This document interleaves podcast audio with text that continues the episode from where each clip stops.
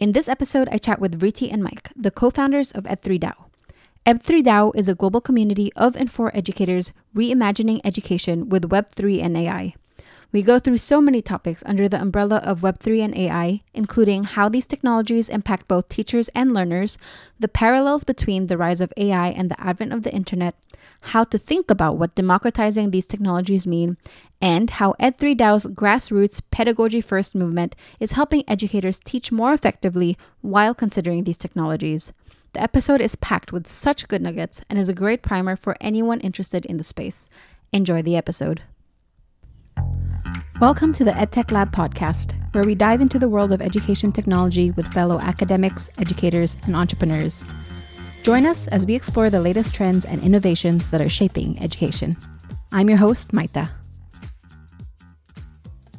I'm Vriti Saraf, uh, co-founder of Ed3DAO and founder of K20 Educators, and I uh, am very interested in how emerging technologies and the concept of democratized learning is going to change the way that education operates, um, both in the U.S. and internationally.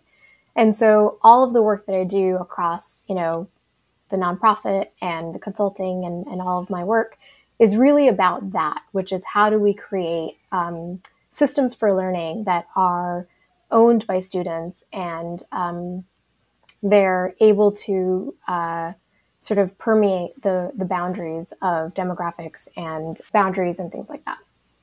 And I am Mike Peck. Uh, I am a co founder of Ed3DAO as well. Uh, I'm also a full time um, educator. I'm a director of technology in a public school in Pennsylvania. So I view um, my work uh, really, it, it's great because I get to, during the day, uh, kind of work within the confines of a, a public school. And um, I, I, really believe in the power of technology to be able to reimagine the way that we approach teaching and learning. So during the day, um, I get to uh, work with students, work with um, staff, work with our, our leadership teams in finding ways that we can really leverage technology to enhance teaching and learning. Um, and then the really exciting part after work is I get to go um, to a passion project and work alongside Vriti, which has been um, just a, an awesome journey over the last two years where we've explored um, some really fringe technologies uh, in Web3 and understanding blockchain and metaverse spaces and NFTs and how these um, how these new tools can also be leveraged, you know, for the purpose of reimagining education. And I view that work as um, you know really exciting because um, we don't have to build within the bounds of like a public school or the traditional system. So what we're thinking about is how do we um, how do we really reimagine the system uh, using these new tools? And so that that's really exciting to be able to kind of combine both worlds in my day to day work uh, as well as working outside, you know, with Vriti and our awesome team at Ed3DAO. That's amazing. And I'm super excited about this conversation because, you know, these emerging technologies or fringe technologies, I've been chatting with a lot of people about them, but they're mostly academics studying these things or industry people who are leading startups providing these technologies for the stakeholders that you mentioned. But I feel like you guys are really in the thick of things, definitely have that background experience as educators yourselves in and out of the classroom. And so I'm just excited to hear about your perspective as educators working with these technologies and also promoting these technologies uh, for what you said, democratizing education. We mentioned these technologies, these emerging technologies. We're really going to be talking about AI and Web3 for the most part for this conversation. Uh, I know you've referred to these as, as the super duo, how perhaps they may complement each other and may not complement each other. But just to quickly start out, how do you define Web3 and AI? And I ask, I'm, I'm hoping that you share that in your own personal words. Like there is the technical definition of these things, but I would love to hear how you introduce these concepts to other people because I know that people enter these things through different angles. I personally entered through education. People can enter in all sorts of different angles. So how do you think of these things? Um, so in Web3, from like a technical sense, um, you know, we're talking about technologies that are changing the way they're really the core infrastructure of the internet. Um, we're talking about how blockchain tokens, uh, NFTs, um, talking about metaverse spaces, um, these tools are, are allowing us to redesign like our experience with the web. And largely to this point, uh, we've relied on big intermediaries like Google and Facebook and Amazon um, to be able to allow us to experience the web in a very like streamlined fashion because um, we haven't had the tools to be able to allow us to own the web and own our data and own our footprint. And these new tools are allowing us to do that. And so i think um, you know when we talk about web3 most people tend to sort of like look at the technical changes right now because it's very new. Um, it's really rough around the edges. Um, it's hard to like get involved in web3 because there's there's so many barriers in terms of like the technology but um, the same would be true for the first generation of the web. And so um, we're going to see with time that those rough edges will get smoothed out. And i think a lot of that has to do with the idea that web3 isn't just about the technology it's about how do we empower people. Um, so we're talking about really important core principles too. Um, things that include decentralization, like removing the power of the big tech giants. Uh, we're talking about interoperability, basically allowing you to have a seamless experience in one place and transfer it to another. Um, we're talking about things like uh, data ownership, um, like how do you how do you um, you know own your footprint as opposed to giving it away to other data giants.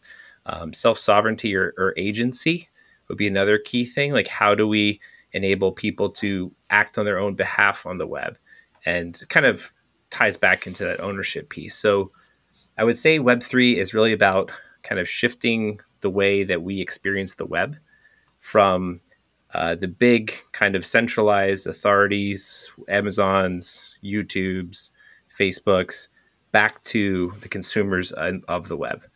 So I think um, we're talking about just like a kind of a fundamental shift in the way that we we experience the web and that's how I would look at Web three, and that's how I like to kind of explain to other people because I think the um, the tendency is to look at like crypto and and NFTs, and that's it. Um, but it's really so much more, and more importantly, it's really about the principles than it is about the technologies themselves. Because the technologies will change, but the principles are really what will drive the space forward. Awesome, Vriti. Anything to add? Disagree with? Agree with? Uh, no, I mean, I, I think that uh, I couldn't have said it better myself. But um, I would I would add that uh, the the principles that uh, Mike named are definitely important. I think it's also important to recognize the technologies that fall within Web three ecosystem. So, like, we can define very simply Web three as the evolution of the web, right? So, what does the evolution of the web include? And I would say um, it includes blockchain, it includes things related to the metaverse, so augmented virtual mixed reality. It included includes the Internet of Things, so the internet, cloud, digital data, that kind of thing. And then it also in- includes artificial intelligence. Um, and putting all those things together toward decentralization, I think, is like the simplest way to think about Web3. Mm. Okay, so the Web3 umbrella includes artificial, artificial intelligence and how you're thinking about it in your work, um, I think people tend to think of these two things as separate entities. So why don't we start there, Vriti? Like how how does it fall under um, Web three in your in your perspective? Yeah, so I, I think it's a bit semantic, right? So I think there are a lot of because Web three is such a nebulous thing, and because it hasn't quite manifested yet in terms of like the decentralization of data ownership and all the things that Mike described. Um, right now we are in a place where a lot of different people are seeing it in different ways.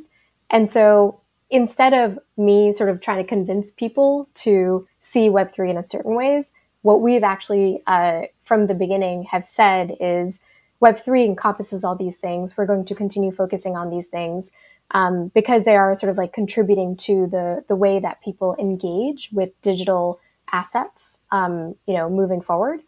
And again, to underscore the principles, like because we know that AI is going to help with democratization of, let's say, learning, because we know AI is going to support with um, self sovereignty or interoperability, because we know AI is going to support with immersive experiences, like all of those principles that we really believe what are important to Web3, AI falls in for us squarely within the Web3 um, sort of ecosystem.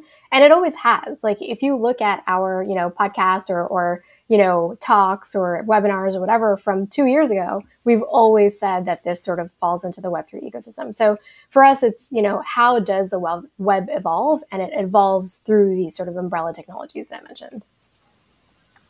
Let's talk about this ownership piece and shifting, um, shifting the way we use technology because of these two in the context of education. So, Mike, for example, a while ago you talked about how um, instead of big corporations like Amazon, Spotify, YouTube, whatnot, owning your data, people can own these things themselves. Why is that important in the context of education? Hmm. It's a great question.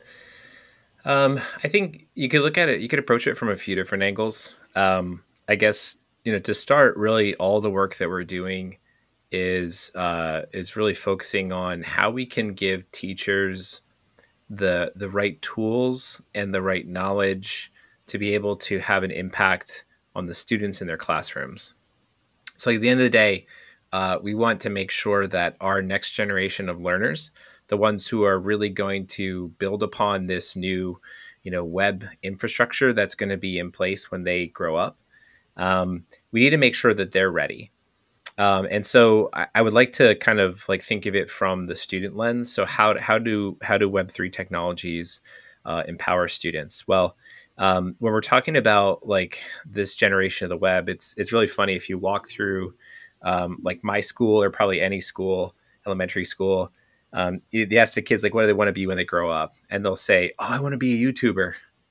You know, I want to be a YouTuber um, so many classrooms you'll see 20 30 40% of the kids who want to be youtubers. Um, and it, you know it's something that like i used to look at and laugh at like oh that's you know it's funny it's cute whatever. Um, but the reality is is that um, you know youtube siphons away and extracts away and you could apply this same thing to spotify you know any kind of creative platform. A lot of these platforms siphon away value from the creators themselves. And so if we think if we run with that YouTube analogy, you know, the reality is today most of these kids won't be able to become YouTubers and make a living off of YouTube. But um, if we start thinking about the future and how new platforms can enable creators to not get the value extracted away from them, um, that that these these young ones today may have a better opportunity of becoming that creative that they always wanted to be, whether it's developing, you know, their own art, their own music, um, you know, their own physical items, whatever whatever the case might be. And so, um, thinking about how we can make sure our next generation of kids are ready to be uh, able to own their own learning and to be lifelong learners, uh, to understand the importance of skills like entrepreneurship, um, and and to really lean into their creative uh, capabilities I think is a really important thing. Um, right now, our systems are designed to produce kids who are generalists. You know, you take your maths, your sciences, your Englishes, you go on to college, and that's where you specialize, right? Um, the reality is, is that there's a lot more ways to make a living now because of the internet, and that that was true with like the previous generation of web. But what happens when uh, creators are able to own their own experiences um, you know when they when they move on and, and decide to make their own art or music or whatever the case might be. So i think we really need to think about the digital literacies that we're imparting in our students um, and giving them the skills to understand what it means to own your own data. Um, what does it mean to be able to produce um, nfts that that are you know uh, they have a, a provenance on blockchain they can be authenticated they're your property you can sell them as you wish to you can earn royalties for those. Um, so, in thinking about all these new tools that we have available, um, how do we give kids the skills they need to be able to be, you know, participants in the new world economy? I think is a really important part of like why we do what we do. I'll add to that. Uh, for for the ownership of data piece for learning, uh, there's two specific use cases that I can think of. One is credentialing, and I think that's probably the most commonly used use case with um, you know ownership of data, which is like how do you own your learner credentials? So you know, uh, and that applies to like healthcare and any sort of like credentialing system or documentation system there is. Um, and what the credentialing allows people do, to do that I don't think we talk about enough is it's not just that you get to own your own data across different institutions, but you actually get to create your own learning journey, right? That's actually the main value of the credentialing system. It's not just like convenience that I don't have to call my bursar to get my transcript. It's actually that if my credential can be validated by a, you know, university or a validating source that says I earned this degree or I earned this course or I earned these credentials for this course, then I can actually get my credentials from a variety of places. It doesn't have to be just from one university. It can be a combination. And so what that allows students to do is create their own, you know, self-paced learning journey that spans countries, you know, institutes, cities, and time periods. And they can potentially create like an ad hoc major if they wanted to, um, as long as it was, you know, uh, appropriately valid- validated. And I think that kind of learning, especially with the onset of AI and people being able to generate more quality resources with AI, is going to be a much faster. Uh, it's going to be adopted much faster than I think anything that we've seen before because it's so accessible and because it allows people to choose your own learning adventure, which is essentially the thing that I think most people want to do and they don't want to sit in standardized classrooms. And so, so I think that's one of the real potentials here. And that's one of the reasons why, Maita, you had earlier said that, you know, I, have written in my newsletter that AI and Web3 is a superhero duo. And the reason I say that so often is because they both can actually accelerate each other.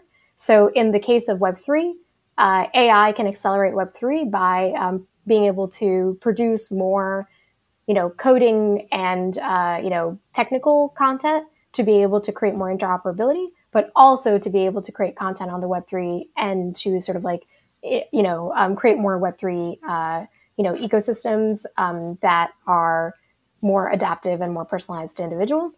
And then on the flip side, Web3 can contribute to AI because right now AI is having all these security and privacy issues and IP issues, right? So it's like, you know, student data is is being um, is being you know, uh, violated, and um, you know, artists are feeling like their artwork is being stolen by you know these uh, AI generative tools.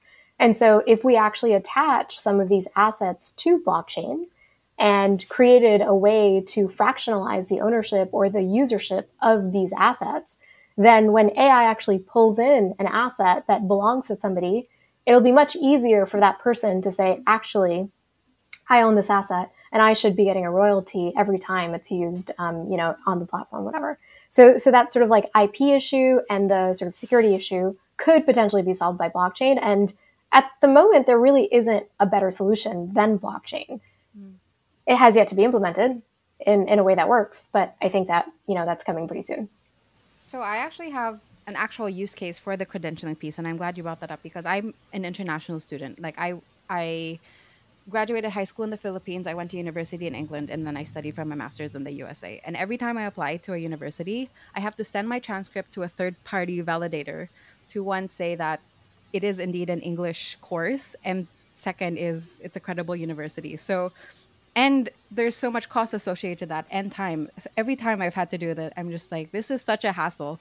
And when I learned about block through credentialing, I was like, this is this is the perfect use case, and I think it would be like a great company if anyone wants to like tackle this problem because if you think of like institutions that have 40% international students attending their universities there's just a huge market for it.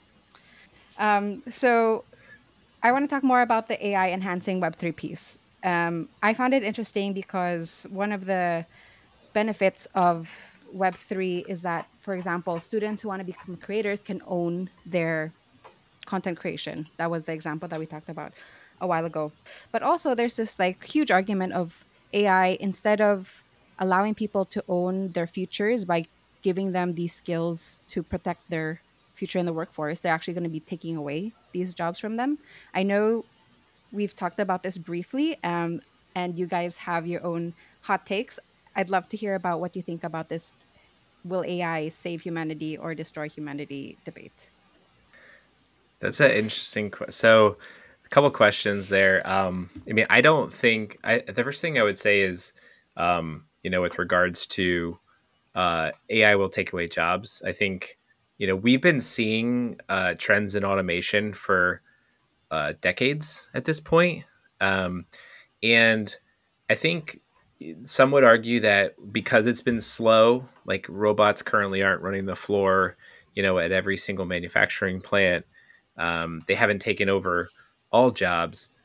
Um, I think there's there's definitely some merit to that that argument, but I also would say though too that um, the ability for generative AI to produce new content based on just simple inputs is like exponentially greater enhancement as compared to what we've seen previously. So the speed with which this is going to happen is going to be very challenging for for many uh, organizations, societies to really figure out how to um, kind of uh, reskill. Um, so I think there's definitely a challenge ahead for us. Um, but is it insurmountable? I would say no. I mean, we've had these conversations before where this new technology is going to replace, you know, people. Um, whether it's you know going back into like the 1700s, the 1800s, there's all these different cases where we had you know uh, jobs are done because of this new technology. The reality is, is we find ways to reallocate um, human capital. Um, the key for us is to be able to upskill and reskill uh, people using uh, these new tools. And so I would say um, while AI will displace a lot of jobs, I think it can be also used to upskill and help teach people new jobs. Uh, in fact, even enable people to do new jobs. Um, because uh, the capability of AI as like a co-pilot for any number of jobs is is really quite mind-boggling. I can't produce my own art, but now give me Chat GPT and I can text my way into creating really awesome images for my blogs or you know for a video that I'm working on. Um, and so it, it's going to really enhance people's capabilities to do things they couldn't do before. Um, so I think while we face some some challenges in, in upskilling and reskilling people in the future, um, but I, I, think that we we can certainly overcome that through the use of some of these new tools. Um, and I don't think AI will destroy humanity, not in the near future. I think we have a good ways away from that yet. But um, you know, I've heard some pretty convincing arguments about both sides of it. So I'll just leave it there.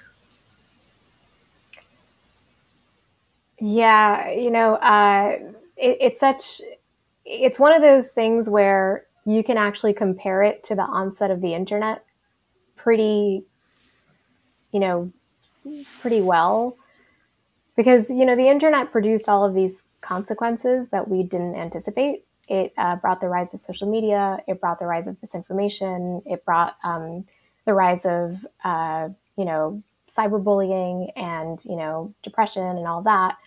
But it also brought the rise of digital economies and commerce and global connectivity and knowledge and information sharing.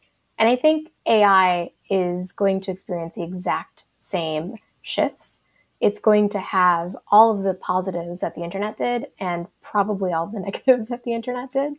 And to Mike's point, I think what is most likely going to happen in especially in the context of education and the workplace is that with these tools, we're going to see an increase in quality of production. And that quality of production will set a new standard for the way that we work and operate. So if you think about the the content that Mike said he can produce, before the internet or before we were able to access computers, we were only able to use pen to paper, but now we can use digital tools to create art. Now that we can create a uh, generative art through AI, that's going to further sort of increase the quality that can be produced. And so I think humans are going to produce even better quality than that eventually. Because one of the things that humans can do that AI cannot do is that humans can actually innovate, right? one of the things with generative AI that I think most people understand, but perhaps it's you know well worth saying, which is generative AI is repurposing old content in different ways and different configurations to produce new content. So technically it's new, but it is not brand new and innovative. It's not sort of like a novel thing um, that is sort of like completely a new invention. And humans are actually very capable of inventing new things and they do that all the time. And so that's like a huge differentiator. So once AI has sort of taken over, you know, everything that we do, I think humans are actually going to step up and do something even better. The other thing that AI cannot do that humans do really well is AI cannot make, make meaning and it can't make judgments. You know, uh, humans are using all of their life experiences, their sentiments like pain and love and happiness, their uh, experiences through, you know, learning and and sort of working with other individuals to make judgments and to make opinions and to to make meaning of content and sort of, you know, the things that they experience in the world. AI doesn't do that. So I was actually um, keynoting at a superintendent's conference a couple weeks ago in California, and I was speaking to 50 superintendents about uh, the fact that AI cannot make meaning. And one of the superintendents had the best story. He said, My son used AI for one of his high school assignments. And the assignment was, Can, uh, can you write a, um, a letter saying goodbye to racism? And so, you know, he was supposed to do it on his own, but he actually used AI to sort of like give him some ideas. And once he put that prompt into AI, AI got back to him and said, it started the letter with, Dear racism, we've had such good times in the past. Oh my right? So it's just like AI wasn't making meaning of the prompt. It was just using templates and sort of, you know, these patterns that it has for letter writing to create a positively oriented letter. And so the meaning making is really where humans thrive. And that's really where I think humans are going to get better at and become better thought leaders through if they are able to sort of, you know, continue to hold on to that. Now, the other side of this is because AI does seem really powerful and does seem like it does make judgments because it gives us so much data and because it has billions of pieces of data, what humans should be cautious of, what we all should be cautious of, is not to lose our self governance, right? So if we're constantly relying on AI to give us answers to questions, then we will eventually start stop answering those questions ourselves. And so that's the one thing that I would be cautious of, uh, which is how do we ensure that we're using AI tools to optimize our competencies and our outputs while also maintaining the level of self governance that's going to be really needed in order for our community to continue thriving.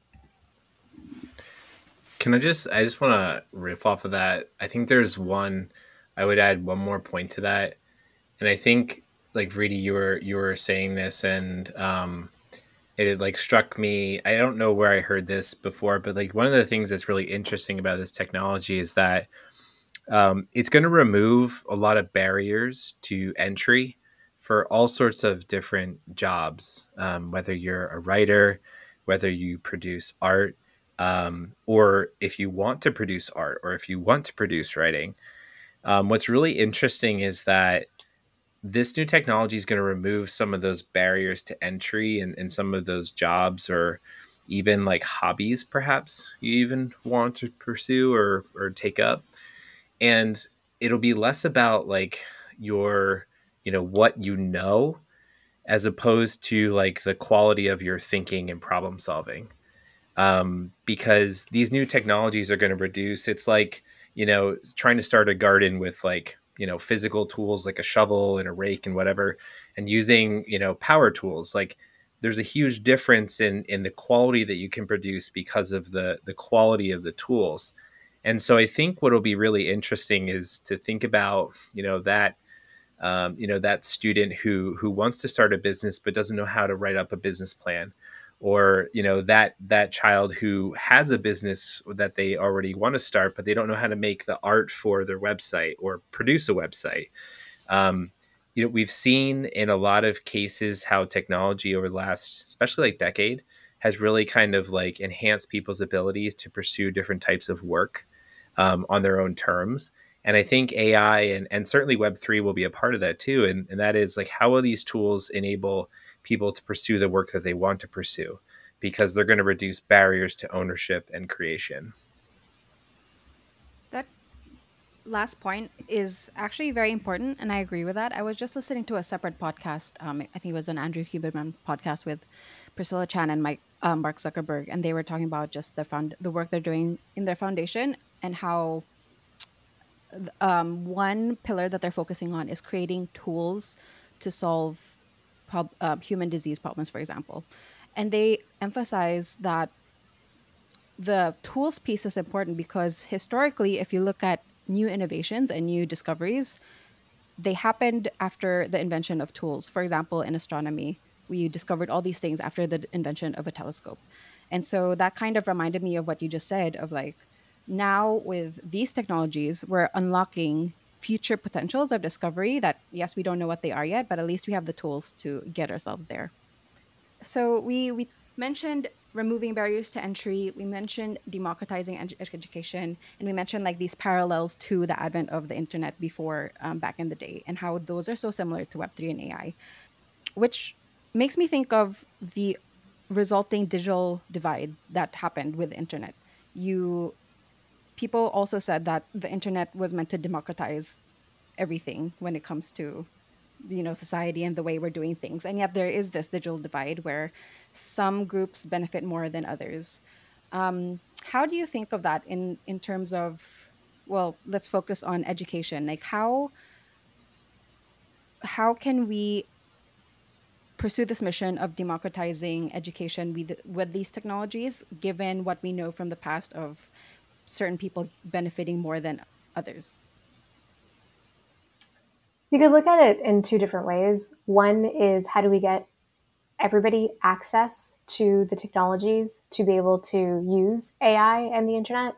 And the other way is to think about it at a meta level, which is how do we use AI to come up with solutions to give access to everybody? Mm-hmm. You know, so it's, uh, you know, on the fir- first point, um, I, I, think oftentimes when we come up with new technologies or new use cases, the teachers and the educators that have access to that technology are thinking about how to innovate within that technology for their classroom, but they're not quite thinking about how to give access to the actual hardware to students that don't have access to it. And I think that's a that's a gap that you know different philanthropists and different government organizations are looking at, but we haven't had a surefire way to answer that. What's interesting is there are countries that have resolved some pieces of this in a way that is very equitable. So, for example, in India, there is a company called Reliance, which is now a multi billion dollar company, and they have created a cell phone plan, cell, cell phone plan that is so affordable that people who aren't able to afford a home have cell phones right? So it's like there there is a, the the cell phone is I think it's been adopted. Um, I, I, forget what the numbers are actually. I looked up looked them up a few weeks ago actually. In India, they've been adopted by you know a huge percentage, like far more than fifty percent of the population have been able to adopt cell phones. So so my curiosity there, I'm not a hardware person, is like why aren't we able to do that with with Wi-Fi or with computers? And I think again there have been some attempts, uh, you know, made by you know, let's say Google Chromebooks or by Starlink and, and by the, these other entities. But I'm I am curious to know why isn't this a global effort? And then the other meta piece is can we actually, you know, engage with AI and have it actually help us answer some of these questions if we haven't been able to answer it ourselves?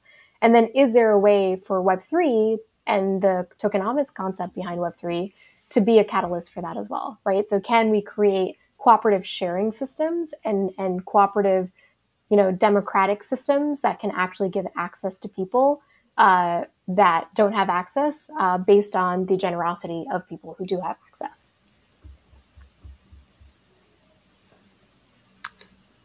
Yeah, those are really good. Um, I, I would say like usually um, the conversation around the digital divide kind of starts with the hardware conversation.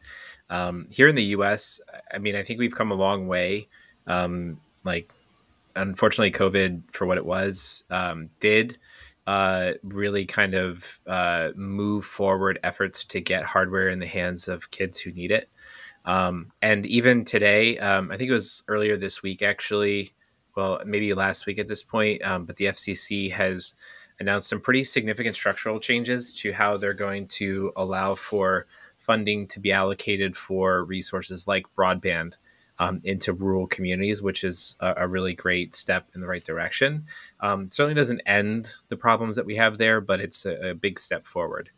Um, the the piece of the conversation that I think um, is uh, often overlooked with digital divide is um, we get kids hardware, but um, oftentimes, unless the teachers and the schools have the capabilities of uh, thinking or rethinking about teaching and learning, um, and the context of having these new tools, they just digitize old practices. And like uh, Vriti has said this a number of times, it's like we don't want to use AI to just do bad teaching and better, or sorry, bad teaching better or more efficient. Um, grammatically correct, of course. That that was not the right way, but um, but yeah, I think the the point is that um, you know we have new tools. We have to think about new ways of delivering instruction in ways that leverage these new tools. Um, so for our work, um, I think it's really important that we're giving teachers the skills they need to keep up with the pace of change,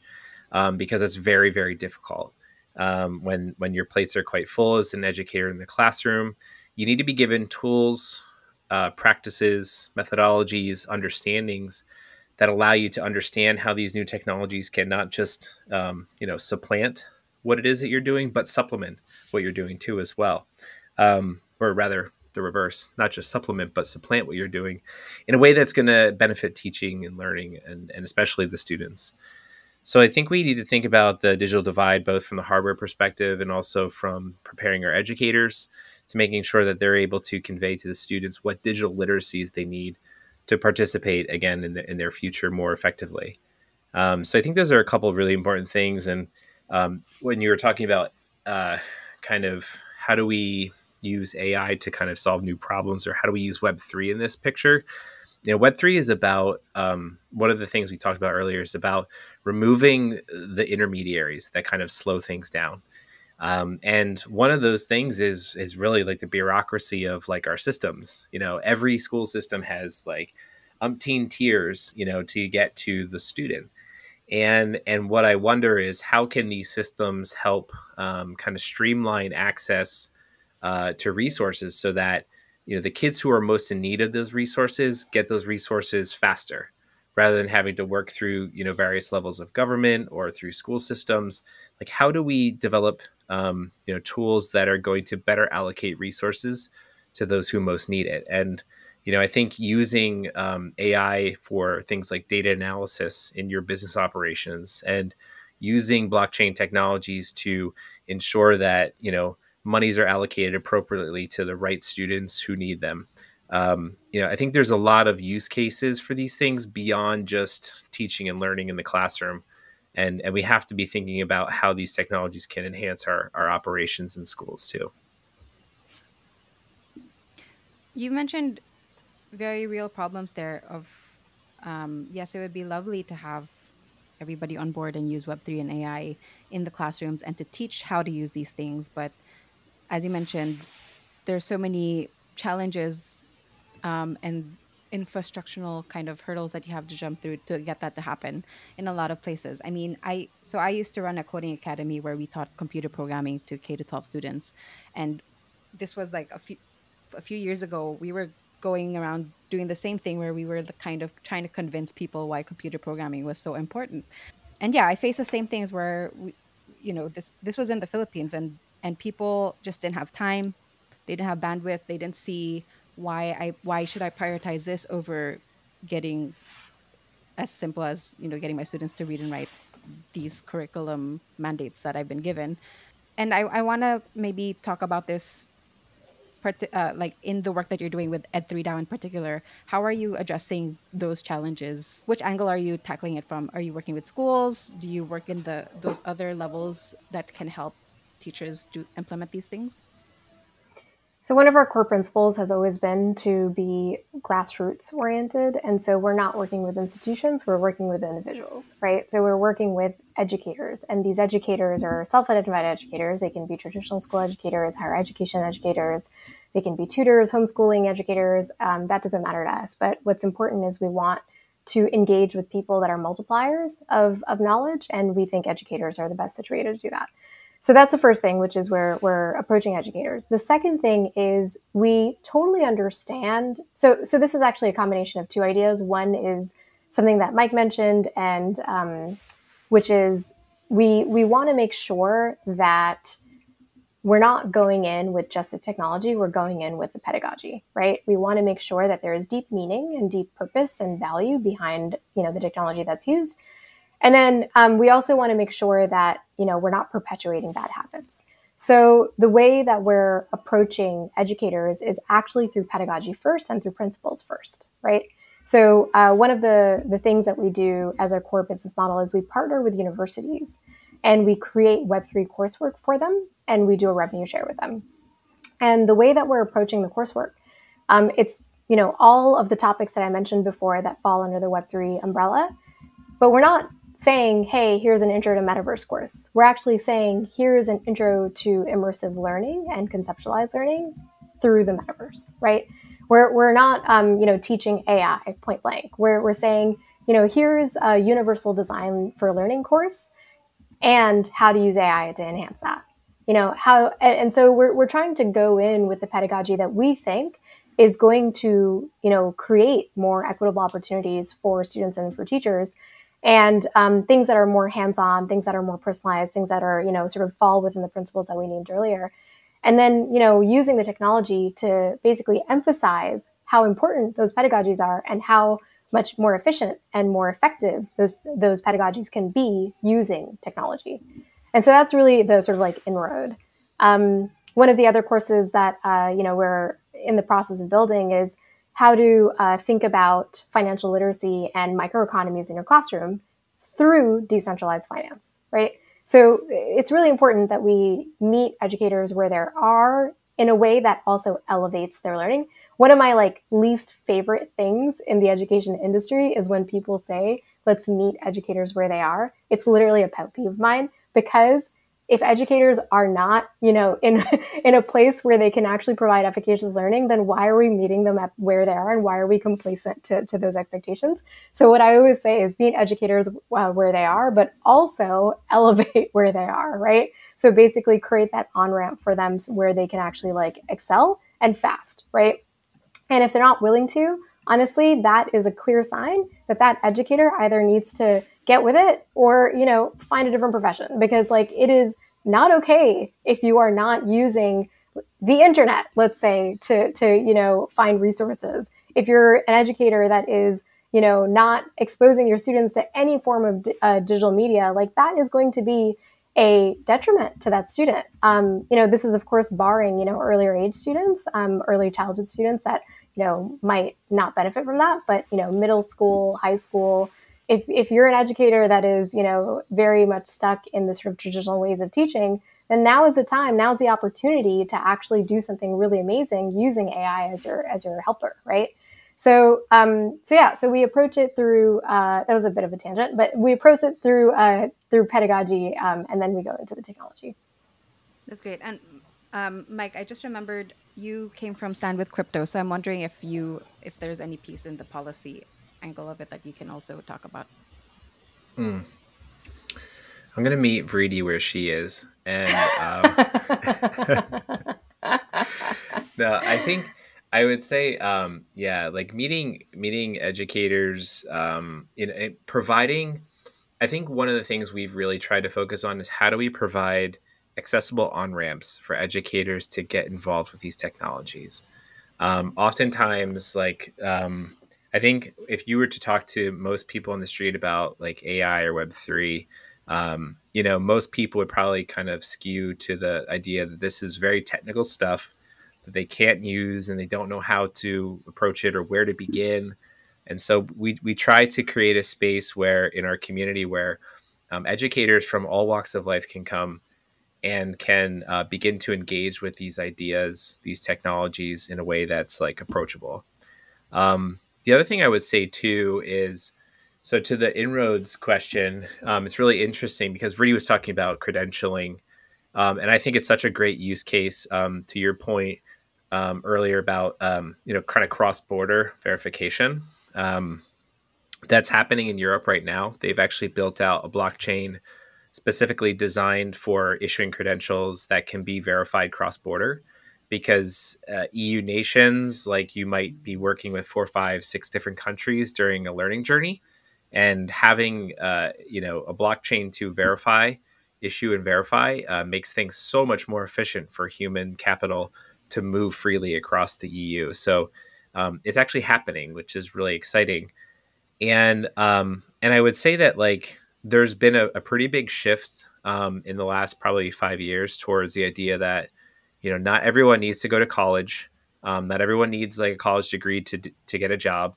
Um, and we're seeing um, both at federal and state levels um, a lot of policy shifting towards um, learners having some autonomy over their learning and journeys, which has led us to a place where we are we are actively getting kids involved in like internships and career and technical education at a far higher level than than I have seen previously, like where I work, and I've been in my district for about 15 years. So I've actually had some conversations with my high school leadership about how do we recognize learning outside of the classroom using credentials, um, potentially on blockchain as as a way of um, you know recognizing new learning opportunities because not all learning happens in a classroom, not all teachers are in a classroom. So how do we recognize that? And credentials are a great great way to do that. So we've actually been starting to have conversations about what that looks like, how what's the value proposition, um, how do we build out um, you know our communities capabilities for this? How do we um, drive value to those credentials? And so we're thinking about these in in smaller verticals. So kind of start small. Um, we have a great healthcare system in our area. How do we how do we prepare kids for health sciences courses or uh, to get internships in some of our local hospitals or health clinics um, if they're interested in that line of work? So I would say that like um, there, there's very much a a movement towards um, skills and and recognition that Web3 technologies are going to be great for. And it's just a matter of being in a position to connect the dots. I think that's really key right now. And how do you convert those things um, like uh, through through the right words? Because um, communicating these technologies and the principles behind them is really important. And and I would say that kind of parlays right into your question about um, stand with crypto. Um, had an opportunity to meet with uh, eight different representatives from Pennsylvania, Georgia, and I think one of the things that struck me the most is um, the sort of the um, the the narrative around um, crypto and Web three in general is that it's all scams. It's a bunch of junk. It's a fad. It's going to go away. And um, the reality is is that every person I spoke with, um, whether it was a, a staffer or a congressman or a congresswoman, uh, everyone was was open to listening. They wanted to learn more. They wanted to understand what it is that Ed3 DAO is doing and how we're leveraging these technologies because the conversation isn't about today and what's here and what's now. It's about our future. It's about how do we um, create on ramps? How do we create accessible legislation, um, regulation for these technologies that that really propels us forward? Um, the, the US took a very pro internet stance in the early days and that paid dividends uh, for decades because we become kind of the hub for internet um, companies and, and digital companies from across the globe. Um, and so I think you know how the words we use to educate others really matter a lot, and we need to be mindful about that as we as we kind of um, you know further translate these new technologies and principles into things that that we try to share with others. So um, so that was kind of a long, but I hope I, I kind of captured a couple of uh, you know points that Vriti made and just uh, also responded to uh, you know about policy too because I think that's really a really key point. I know you you both probably have your ideal state of education in mind with in terms of like what education looks like with the use of these technologies or how they use these technologies. What is your hope for people or that people do that the education system does in order to get there. So, so sort of for any education uh, educator listening, policy maker listening, industry leader listening, kind of what is your hope for them to keep in mind so that we get to this ideal state of um, democratizing education using these emerging technologies? Um, Mike, go for it. um, I think one of the keys is to, you know, we have an opportunity to uh, really rewrite the script when it comes to how we create the opportunities for our young people to become what they want to become when they grow up and how to be um, engaging citizens and you know productive adults um, successful in in whatever line of work they choose um, our systems right now our traditional education systems are not designed for human flourishing. They're just not meant to enable every learner to capitalize on their strengths. And and i think um, you know we have an opportunity to leverage this technology that that that really is focused on the individual right? We're, we're shifting away from like the companies and the systems and the structures to giving individuals the tools that they need to kind of live life on their own terms with web3 um, really it's been focused on like the financial sector but but the potential exists for us to be able to use these same technologies to really create new systems of learning. And so um, you know whether you're if you're a regulator um, if you're an educator, um, a school leader, a district leader, um, I think the key is to keep an open mind and to better understand these technologies because they have a potential to really help us transform um, not just economies but but our society too as well in some really powerful ways that that allow us to focus on human flourishing, uh, to return agency to individuals. And so I think um, you know, regardless of, of where you stand in, in, in public, whether it's, like I said, with education or within uh, policymaker realms, I think we have some really great opportunity to um, use this technology in some really positive ways. And so it's early, um, but, and we have a lot of learning to do, but I think we need to be given the space to explore and understand. And I'll end with a quote and a little context around the quote. So, uh, Ivan Illich is a philosopher and scientist, and he's famously known for saying that an education for all is an education by all. And I think those are really powerful words because it basically helps us identify one of the main things that we can do to ensure that we have more holistic learning experiences, which is to involve as many stakeholders in the learning as possible. So let's forget about technology. Let's forget about, you know, what is happening in the world. Let's forget about all that. If we actually in our institutions involved the stakeholders that were being most impacted by the learning, then teachers would not be the only ones who would have to make those decisions and keep up with those trends because students would bring in the technology. Parents would bring in the ethics. Employers would build in the competencies that are needed for, for the future of work. And so if we can involve all those stakeholders in that conversation, then it doesn't become just a responsibility of the teacher to decide what is being taught. It becomes a collective responsibility. And um, I think that's really, you know, one of the key things that Ed, Ed3 DAO is focused on, which is how do we ensure that educators are skilled up to think about democratized learning through, of course, technology, but also through the principles of democracy and self sovereignty and inclusivity and security and interoperability. And all of those things I think are really going to help enhance the utilization of technology um, instead of you know putting the technology necessarily first. It's really purpose oriented and meaningful. So I'll, I'll leave us with that. Thank you. Those are both very powerful words to end with. Thanks for your time and thanks for joining. Thanks, Maita. Thanks so much. Appreciate it.